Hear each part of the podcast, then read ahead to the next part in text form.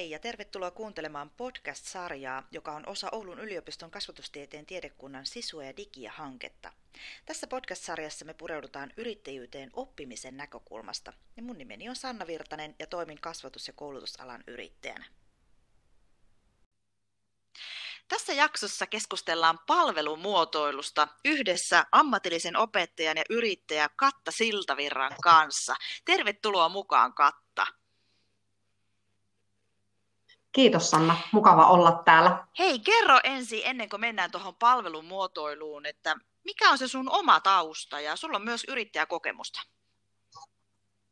Joo, mä toimin Oulun ammattikorkeakoulussa liiketoiminnan osastolla yksikössä yrittäjyyden ja uuden, li, uuden liiketoiminnan yksikössä lehtorina. Mä oon myös projektipäällikkö.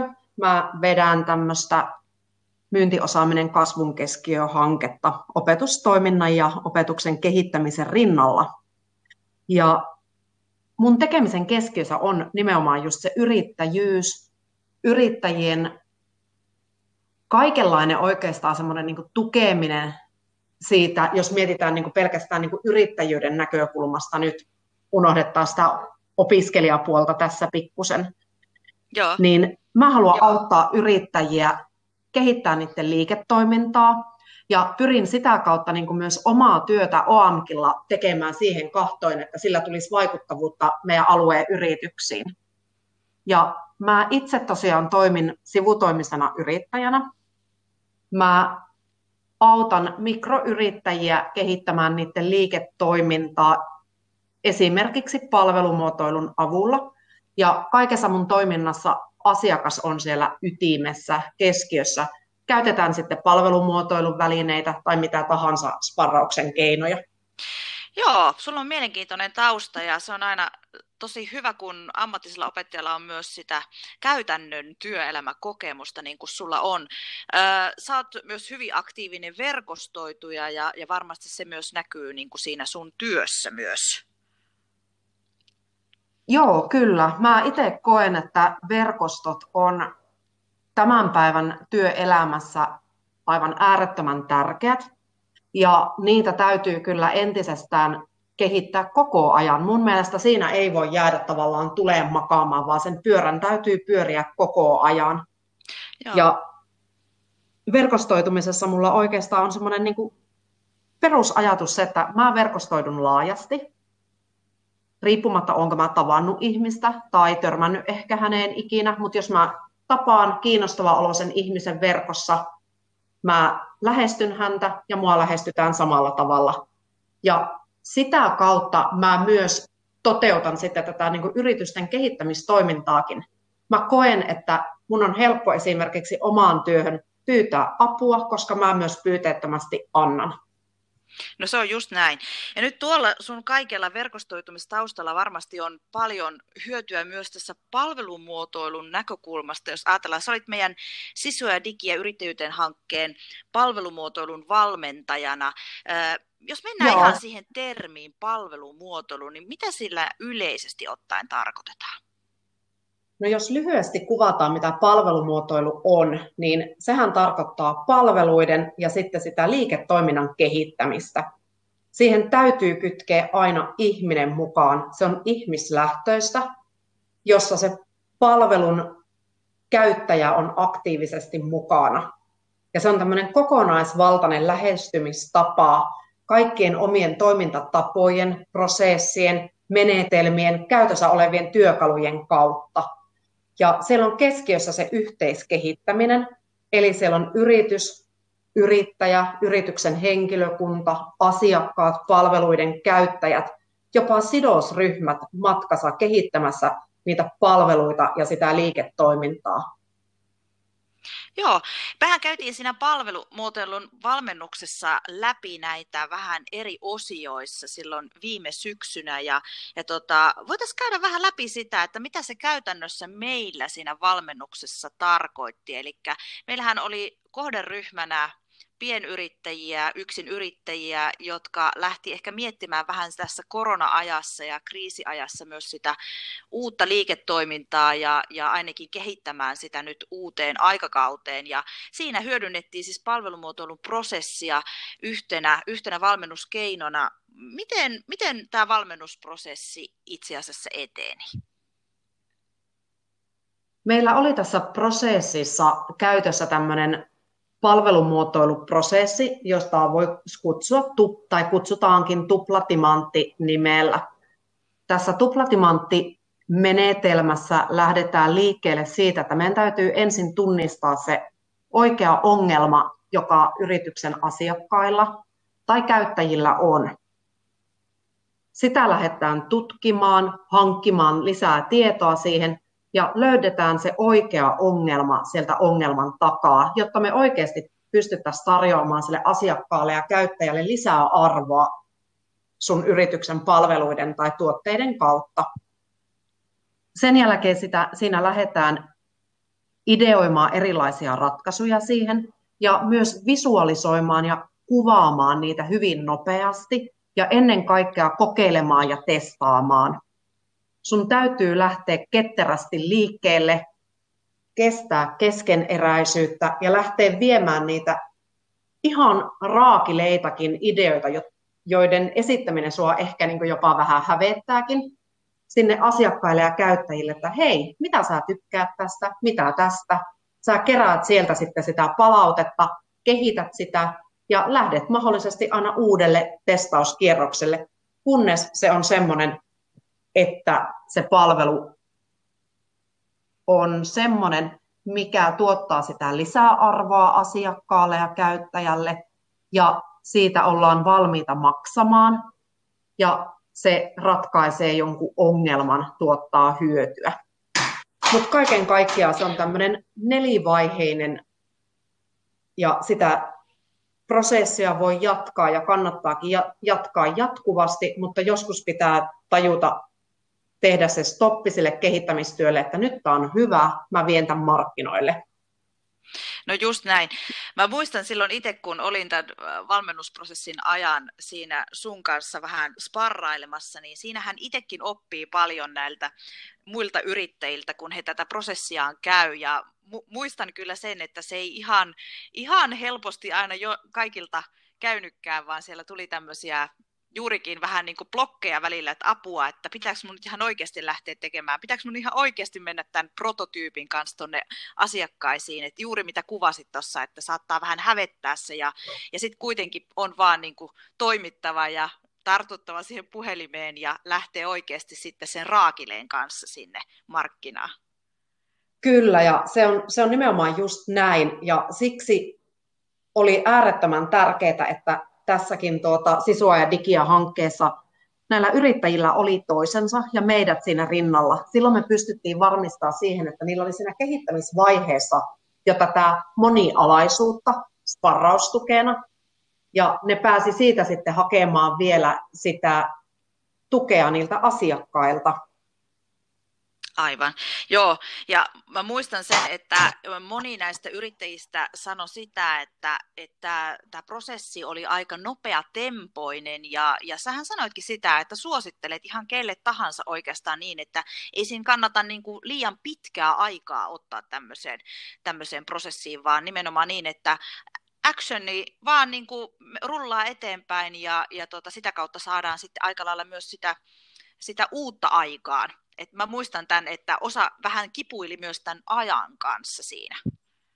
Kyllä, se, tämä oli tosi tärkeä pointti, minkä nostit esille, koska jos ihan rehellisesti ottaen aletaan miettimään vaikka sana sun toimintaa tai omaa toimintaankin, niin sitähän mielellään lähtisi erilaisia ratkaisuja viilaamaan, viilaamaan ja viilaamaan aina niin kuin viimeiseen asti. Lopulta se sun tuote tai palvelu, mitä sä oot viilannut, on todella hieno, upea. Siinä on kaikki maailman ominaisuudet, käytettävyys on huippua, design on huippua, mutta siinä on yksi iso virhe. Se ei ratkaise asiakkaiden ongelmia, se on vain sun ihanne tuote tai palvelu, jota sä oot kehittänyt ja hoitanut niin kuin vauvaa. Sen takia on hyvä lähteä kehittämään muita ihmisiä kuunnellen, hyödyntää sitä monialaista tiimiä ja ennen kaikkea tehdä niitä nopeita kokeiluita, koska se aika, mitä sä käytät siihen, ei välttämättä tuo aina sitä parasta tun- tulosta. Sanotaankin, että uh, fail fast, fail cheap, eli epäonnistut nopeasti ja sitä kautta myös halvalla. Kun taas toisaalla sä saatat käyttää hirveästi aikaa ja rahaa resursseja siihen, että sä hiot sitä timanttia, mutta siitä tulee sitten ihan todella huono, kun kukaan sitä ei osta. Mm. Tämä on kyllähän totta ja taitaa olla ainakin meidän suomalaisille vähän vaikeaa tämmöinen niin kuin rohkeasti lähteä tämmöisellä keskeneräisellä tuonne, tuonne sitten niin kuin tekemään tämän tyyppistä prosessia. Tai ainakin itse koen, että kun meille se myynti muutenkin on vähän ehkä haastavaa, niin sitten vielä kaiken lisäksi mennä tätä kautta, että mennään niin sanotusti keskeneräisellä tuotteella, niin se voi olla monelle aikamoinen kynnys. Se on, ja kyllä täytyy myöntää, että on sitä saanut itsekin opetella, sitä keskeneräisyyden sietämistä. Ja mun mielestä on tällä hetkellä ihan mahtavaa, että esimerkiksi Oulun ammattikorkeakoulussa me opetetaan tätä jo opiskelijoille. Niin meidän tulevat tulevaisuuden asiantuntijat, ne osaa jo ainakin jotain hippuja tästä. Ja siinä vaiheessa, kun ne pääsee työelämään tai yrittäjänä kehittämään omia tuotteita ja palveluita, ne voi kaivaa sieltä selkärepustaan, että hei, tämmöistä mekin tehtiin. Mikä se tuplatimantti oli? Lähdetäänpä miettimään tätä prosessia tämmöisen lähestymistavan kautta. Joo, just näin.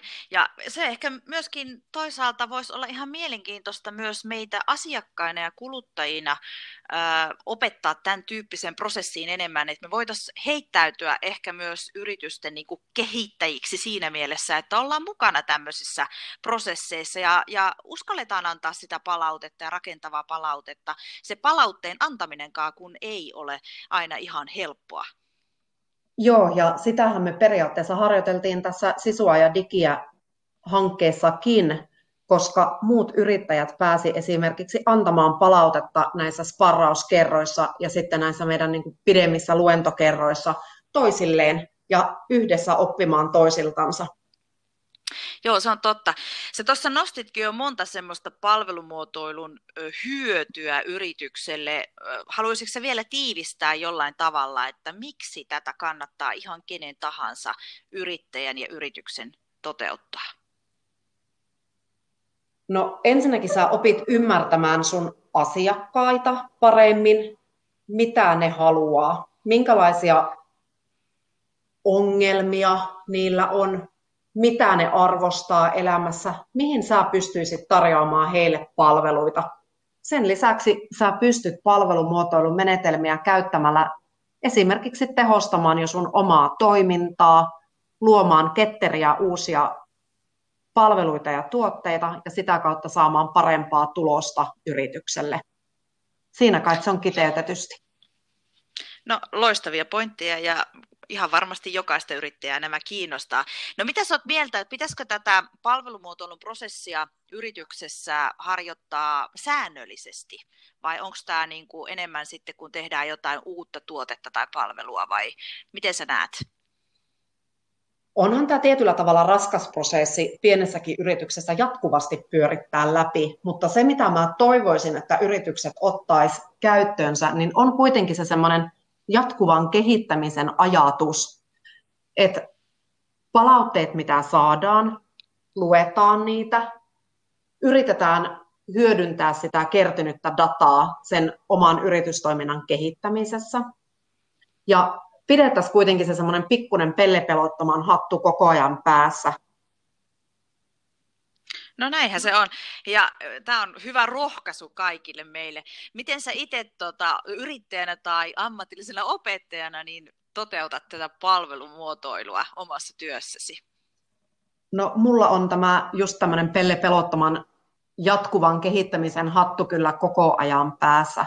Mä havainnoin mun toimintaympäristöä jatkuvasti etsien sieltä semmoisia hiljaisia signaaleita tai muita mahdollisuuksia, vaikkapa hanketoiminnan kehittämiseen, rahoituksen hakemiseen, ja opetuksen kehittämiseen, mihin suuntaan meidän pitäisi erilaisia opintojaksoja tai opetettavia ainekokonaisuuksia viedä siitä näkökulmasta, että mitä nimenomaan tulevaisuuden työelämässä tarvitaan, jotta meidän opiskelijat pärjää. Ja totta kai se tämmöinen oman osaamisen kehittämisen kannaltakin se on tosi tärkeä asia.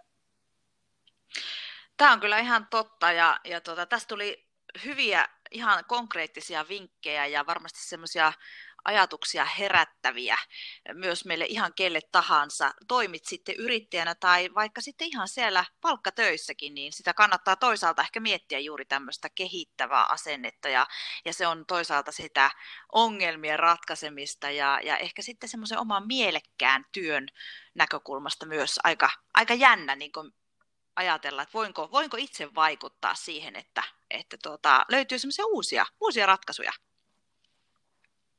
Tuo on hyvä pointti. Tätä palvelumuotoilua ei nimenomaan kannata jättää vaan niille yrittäjille, vaan kyllä jokainen pystyy sitä omaa työtään kanssa kehittämään erilaisilla palvelumuotoilun menetelmillä ja työkaluilla. Ja esimerkiksi pienillä askelilla lähtee vaikkapa havainnoimaan sitä kerättyä dataa palautteiden, asiakastyytyväisyyskyselyiden kautta ja hahmottamaan sitä, että kuinka me voisimme tehdä asioita paremmin.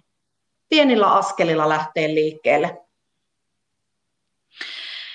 Kiitoksia Katta. Tässä oli loistavia ajatuksia palvelumuotoiluun ja mä toivotan sulle oikein mukavaa kevättä ja, ja ratkaisun avaimia sinne sun omaan työhösi. Kiitos Sanna, oli tosi mukava rupaatella.